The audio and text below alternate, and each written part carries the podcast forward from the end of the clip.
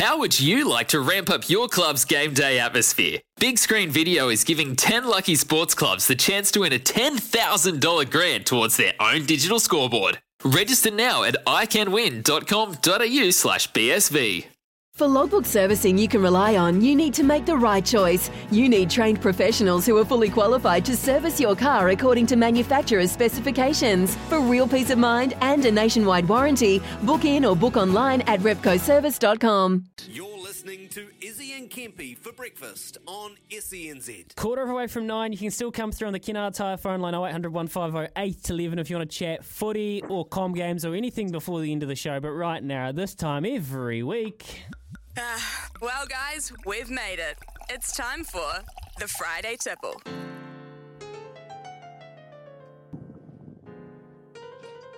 Oh, love that sound.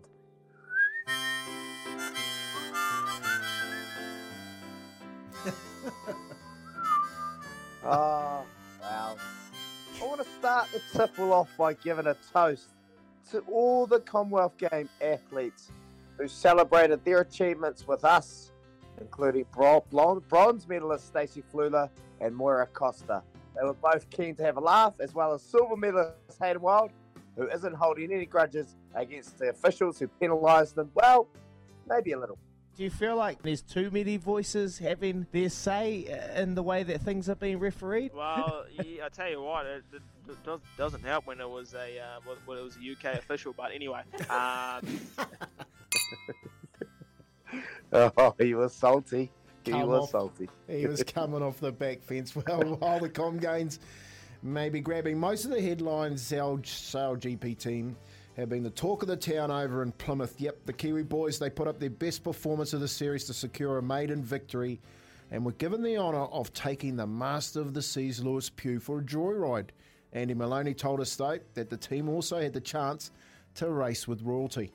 No, it was awesome having him on uh, before racing today, actually, but we raced against Kate Middleton today with him on the back of our boat, and uh, what, the princess? Yeah, he had a good steer, and yeah, we were racing against the princess today. It was pretty awesome. Oh, how good. How good. Duchess. How was Duch- Princess, Louis? D- Duchess. Charlotte Duch- is the princess, all right? I-, I know my royals. All right, mate, all right. You're royalty. Here we go. We've we've highlighted some amazing stories at the glass, grassroots level throughout the year, but perhaps none more impressive than Monaco Rugby's journey to the top of Auckland's Premier Division.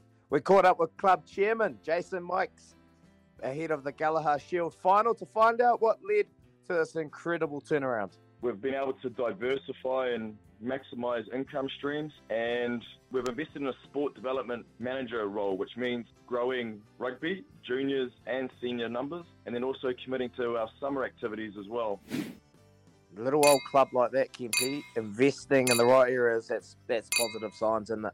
Go the boys. Big game this weekend up against Pond Snobby. Talking about turnarounds, the All Blacks are set to face perhaps their biggest challenge of a tumultuous two thousand twenty-two when they face, yes, the box, the South Africans in their own backyard. Brian Habana, what a legend, made it clear, though, that the boys in green won't be choosing to wear that favourites tag heading into Sunday's Test match. I think there would be a lot of hesitation from Jacques Nienaber, Sia and the boys to sort of pin themselves as favourites. I think, you know, a hurting All Black is definitely something they, they won't take lightly. And I think, you know, given what's happening, given the potential amount of turmoil, you know, the one thing you can always know from the All Blacks is they know how to bounce back.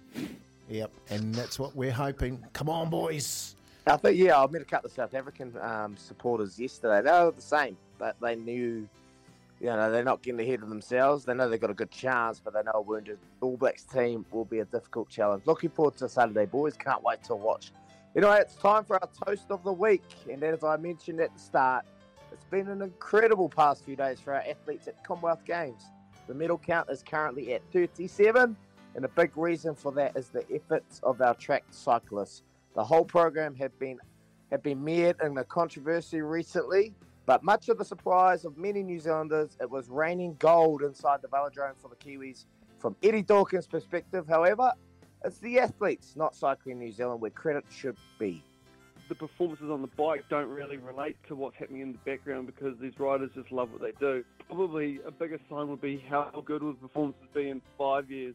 If those athletes performing at the level that these guys are, then you'll know that it's been fixed. If they're not, then maybe it was just talented athletes that sort of ignored everything just to ride their bike.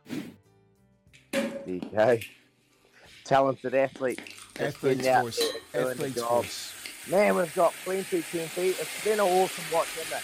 Oh, mate, it's been I'd, a great I'd, watch.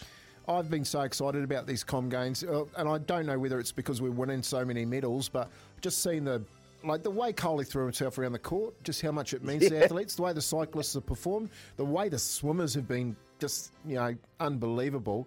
And, of course, mm. we've still got the netballers that'll probably win gold. Yeah, that. Oh, they're five five goals down at the moment in the third quarter. Still they the, really still come the back. Yes, they, they they fought their way back, but they've just given away a couple of these silly little turnovers. We'll keep you updated, and Smithy will keep you updated for sure coming up shortly. We'll have a chat to him. But, boys, Paul, how much effort went in. He was cramping in his quads, mate. And you spoke about it, Kempe. Just put his body on the line and got the results. Proud as punch. Bang on, Izzy. That's the Friday tipple. We'll come back with our medal tally official update after this and finish off with a couple of your texts here on E C N Z. Izzy and Kempe for breakfast. Another week coming to a close.